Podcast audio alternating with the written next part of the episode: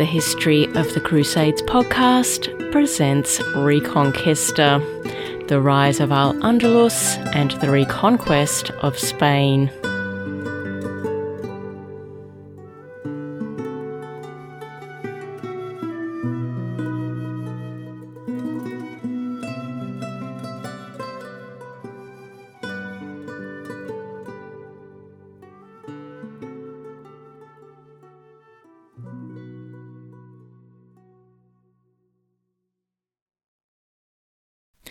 Episode 31 Galicia, Leon, and Castile. Hello again. Last time we shone the spotlight on Catalonia and Aragon, two Christian entities in the Pyrenees region of the Iberian Peninsula. In this episode, we will swing around to the north and get up to speed on the remaining Christian regions those of Galicia, Leon, and Castile. Now, I've included Galicia in this list, but to be honest, during the time period we will cover in this episode, so from the decline of the Caliphate up until the end of the Caliphate in the year 1031, Galicia wasn't really a separate autonomous region. It may have thought of itself as having a separate and distinct identity, much of it centered around Santiago de Compostela, which was located in Galicia, but the truth was that it was dominated by its more powerful neighbor, the Kingdom of Leon. The Kingdom of Leon, as we all know, was the powerhouse Christian entity in the north and pretty much had been since the Muslim invasion of the peninsula. The Kingdom of Leon had begun its life as the Kingdom of Asturias, but had gradually expanded in size and importance, with its seat of power eventually relocating to the city of Leon. While Galicia hadn't been able to maintain its independence from Leon, Castile had. Castile, like Aragon, is a place you wouldn't bet on if you were trying to decide which of the Christian kingdoms would survive. Like Aragon, it looked likely to be absorbed by one of its more powerful neighbours. Castile is sandwiched between Leon and Navarre and came into existence as a sort of frontier territory. As described by Joseph O'Callaghan in his book A History of Medieval Spain, Castile started its life as a part of Leon, but its people quickly developed their own identity. Many of the residents of Castile had ties to the Basque region, and they exhibited a similar independent sort of spirit. Joseph O'Callaghan describes them as, and I quote, pioneers filled with a spirit of adventure and self confidence, end quote. Like the Basque people, the people of Castile didn't take kindly to being told what to do, and they operated under laws not dictated by Leon, but of their own making. Their customs, language, and literature was completely unique and distinct from that of neighbouring Leon, taking on a Germanic quality. Over time, Castile, or the land of the castles, became known for its signature infrastructure. In the absence of large towns or cities, the residents of Castile instead centered their lives around castles. In his book Caliphs and Kings of Spain, Roger Collins states that few of the original castles of Castile have survived the centuries, and as such, it's difficult to say with any certainty what the castles were like. Still, Roger Collins gives it his best shot. He states that most of the castles of Castile were likely pragmatic, small buildings designed for defensive frontier living. Most were likely rectangular in shape and built with stone. They would have included a square tower in each corner, protecting the central space or bailey. The castles were likely constructed quickly and cheaply, which is why hardly any have survived. Still, Roger Collins points out that they served their purpose. None of them was likely to be subjected to siege warfare, and as such hadn't been built to withstand a lengthy siege or attacks by siege engines. Instead, the castles acted like small forts, defending the region in the surrounding area from raiders, whether they be from Al Andalus, Navarre, or Leon. Once Castile was castled up, so to speak, and able to defend itself from its neighbours, it didn't take long for Castile to decide that it wasn't really part of Leon at all, but was its own self governing entity. Successive counts of Castile clashed with the kings of Leon, gradually weakening the ties between the two regions until by the last half of the 10th century, Castile was generally recognized as being an autonomous territory separate from Leon. The Kingdom of Leon would continue to attempt to force Castile back under its thumb, but the independent minded castle loving people of Castile will end up forging their own path forward. Now, we last looked in on the Christian regions of the north during the rule of Almansur, who repeatedly attacked and harassed them. Almansur showed the kingdom of Leon who was boss when he sacked Santiago de Compostela and removed the bells from its cathedral. Oddly, though, despite the fact that Almansur had the Christian North on the ropes, so to speak, he never went for the knockout punch. Even though he likely had the means to do so, Almansur didn't seize any territory from the Christians in the north of the peninsula and didn't move in to annex their land. Instead, he just let them sit in their corner while he repeatedly walked over to them, slapped them, and poked them in their eyes. A few years prior to the death of Almansur, King Vermudo II of Leon brokered a truce between Leon and Al Andalus. However, shortly after the truce was finalized, King Vermudo died leaving the throne to his five year old son, Alfonso, who became King Alfonso V.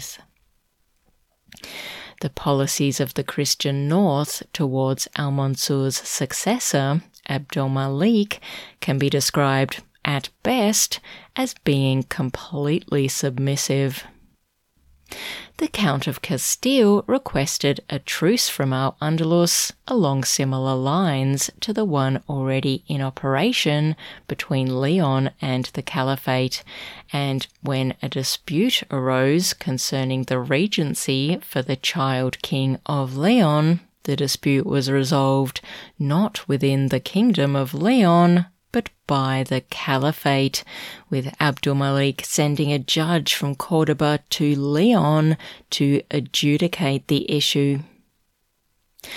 Abdul Malik continued his father's policy of conducting regular raids into the Christian North despite the operation of the truces, and when in the year 1003 Abdul Malik demanded that Leon and Castile send troops to assist Al Andalus in its attack on the Christian city of Barcelona, both Leon and Castile meekly complied.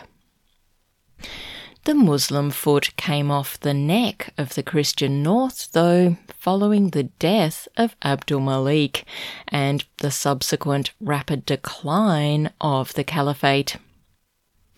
Instead of being attacked by Cordoba, the Christians found themselves instead with their roles reversed. Literally, as Count Sancho Garcia of Castile agreed to assist the Berbers to defeat the Caliph Muhammad II, also known as Al Mahdi, in November of 1009. The Castilians then joined with the Berbers to plunder and sack the city of Cordoba, and after they had returned to the north, it was the turn of the Catalans, who joined with Al Mahdi to attack and plunder the city in June of 1010. Then, as we all know, the wheels pretty much fell off the cart of the caliphate, and with Al Andalus descending into internal chaos and destruction, the Christians, for the first time in centuries, were free to do as they pleased. Basically, doing as they pleased involved attempting to repair the damage done to Leon and Castile during the rule of Al Mansur and Abdul Malik, and knocking heads with each other. The first person to engage in a spot of head knocking was Count Sancho Garcia of Castile. He was the uncle of the child king of Leon, Alfonso V, and he decided that it would be a brilliant idea if he, the Count of Castile, acted as regent for his young nephew. This didn't end up happening, but Castile took advantage of the fact that the King of Leon was a child to annex quite a bit of territory in the border region between Leon and Castile, an act which would result in ongoing conflict between Leon and Castile well into the future. Luckily for everyone, King Alfonso V came of age in the year 1008 and began ruling in his own right. Instead of taking advantage of the chaos in Al Andalus and working to extend the borders of his kingdom southwards, and instead of going on the offensive to reclaim the borderlands recently annexed by Castile, King Alfonso was forced to concentrate on internal matters.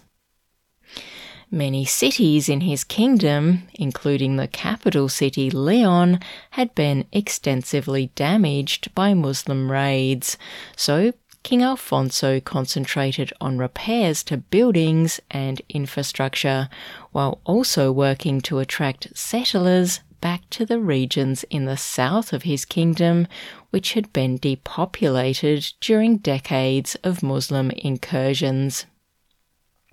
He only felt comfortable enough to go on the offensive towards the end of his reign, but his decision to attack territory inside Al Andalus backfired when he died in battle in the year 1028. History then looked like repeating itself as Alfonso's son and successor, Vermudo, was only nine years old when his father died, so for only the third time in its history, the Kingdom of Leon had a child on its throne when Vermudo was crowned as King Vermudo III in 1028. Unfortunately for young Vermudo, and for the Kingdom of Leon, the man currently occupying the throne of nearby Navarre was Sancho Garces III, also known as Sancho the Great, who we met back in episode 29. Sancho the Great's sister, Urraca, was now effectively ruling the Kingdom of Leon due to the fact that she was the mother of young King Vermudo and the widow of King Alfonso V. Just to complete the cozy family ties across the Christian North, the current ruler of Castile, Garcia Sanchez, was Sancho the Great's brother in law. Right, so just to complete the picture of the current state of Christian rule in the peninsula, the Kingdom of Navarre has expanded out to encompass a large amount of territory along the Pyrenees, including the County of Aragon, and the current Count of Barcelona, Berenguer Ramon I, considers himself to be a vassal of Navarre. So, at this current point in time, Sancho the Great, not without reason, considers himself to be the effective ruler of the entire Christian population of the Iberian Peninsula. However, in the year 1029, the Count of Castile, Count Garcia Sanchez, decided to attempt to shake off the overlordship of Navarre and forge an alliance with Leon, with the idea that once King Vermudo came of age, Leon and Castile would be able to unite and push back against Navarre. To advance this proposal, he arranged a marriage alliance between himself and King Vermudo's sister, sealed by the promise that, as her dowry, his new wife would gift some strongholds in the borderlands which King Alfonso had managed to win back from Castile. This all seemed like a fabulous plan, but the plan was completely upended when Count Garcia was murdered on his way to attend the wedding. We mentioned back in episode 29 that Sancho the Great was a prime suspect in this assassination, but the crime was never solved. Anyway, after the assassination, King Sancho of Navarre annexed the county of Castile to his kingdom, but in order not to cause too many waves, he decreed that his son Fernando would be the next Count of Castile. Having placed Castile firmly under his thumb, King Sancho then turned his attention to the kingdom of Leon. Now, the Kingdom of Asturias, which subsequently evolved into the Kingdom of Leon, had been the jewel in the crown of the Christian North since the rise of Al Andalus, so it's not surprising that King Sancho the Great of Navarre fancied getting his hands on the crown of Leon. The speed bump on the road to King Sancho being crowned as the King of Leon was the annoying fact that someone was already occupying the throne, that someone being King Vermudo III. By the year 1034, King Vermudo was 19 years old and able to rule in his own right. Clearly, the older, more experienced, more successful Christian king, Sancho the Great, believed that he, and not the young, untried teenage Vermudo, should be known as the King of Leon, and by using a quick sleight of hand, King Sancho managed to make this happen. How did he do this? Well, he declared King Vermudo to be not the King of Leon, but just the Emperor of Galicia. Since Sancho the Great was very obviously the most powerful Christian ruler on the Iberian Peninsula at this stage, no one was about to argue with him. As a result, King Sancho occupied the city of Leon and began calling himself Rex de Gratia Hispaniarum, which can be translated from the Latin as by the grace of God, King of Spain. Sancho the Great, King of Spain, then issued some coinage from Leon depicting himself and his fancy new title, but he wasn't able to enjoy his lofty position for long, as he died the following year. King Vermudo then returned from Galicia and placed himself back on the throne of Leon. That pretty much concludes our examination of Christian Spain at the time of the fall of the Caliphate.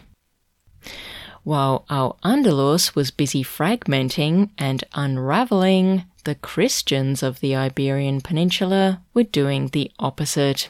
They solidified, they straightened themselves up, and worked out who they were. They then drew boundaries around themselves and morphed into the kingdoms, which will shortly begin to push back on Al Andalus in the form of the Reconquista. Join me next time as we leave the Christians and return to Al Andalus to witness the rise of the Taifas. Until next time, bye for now.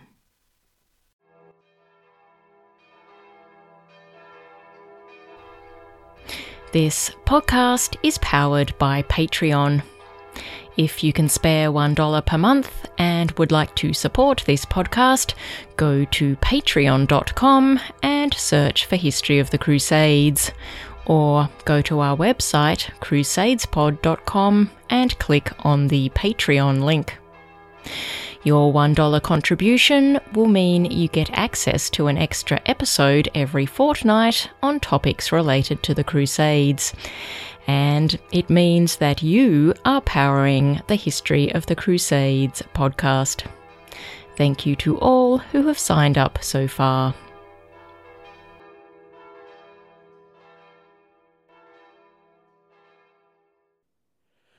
So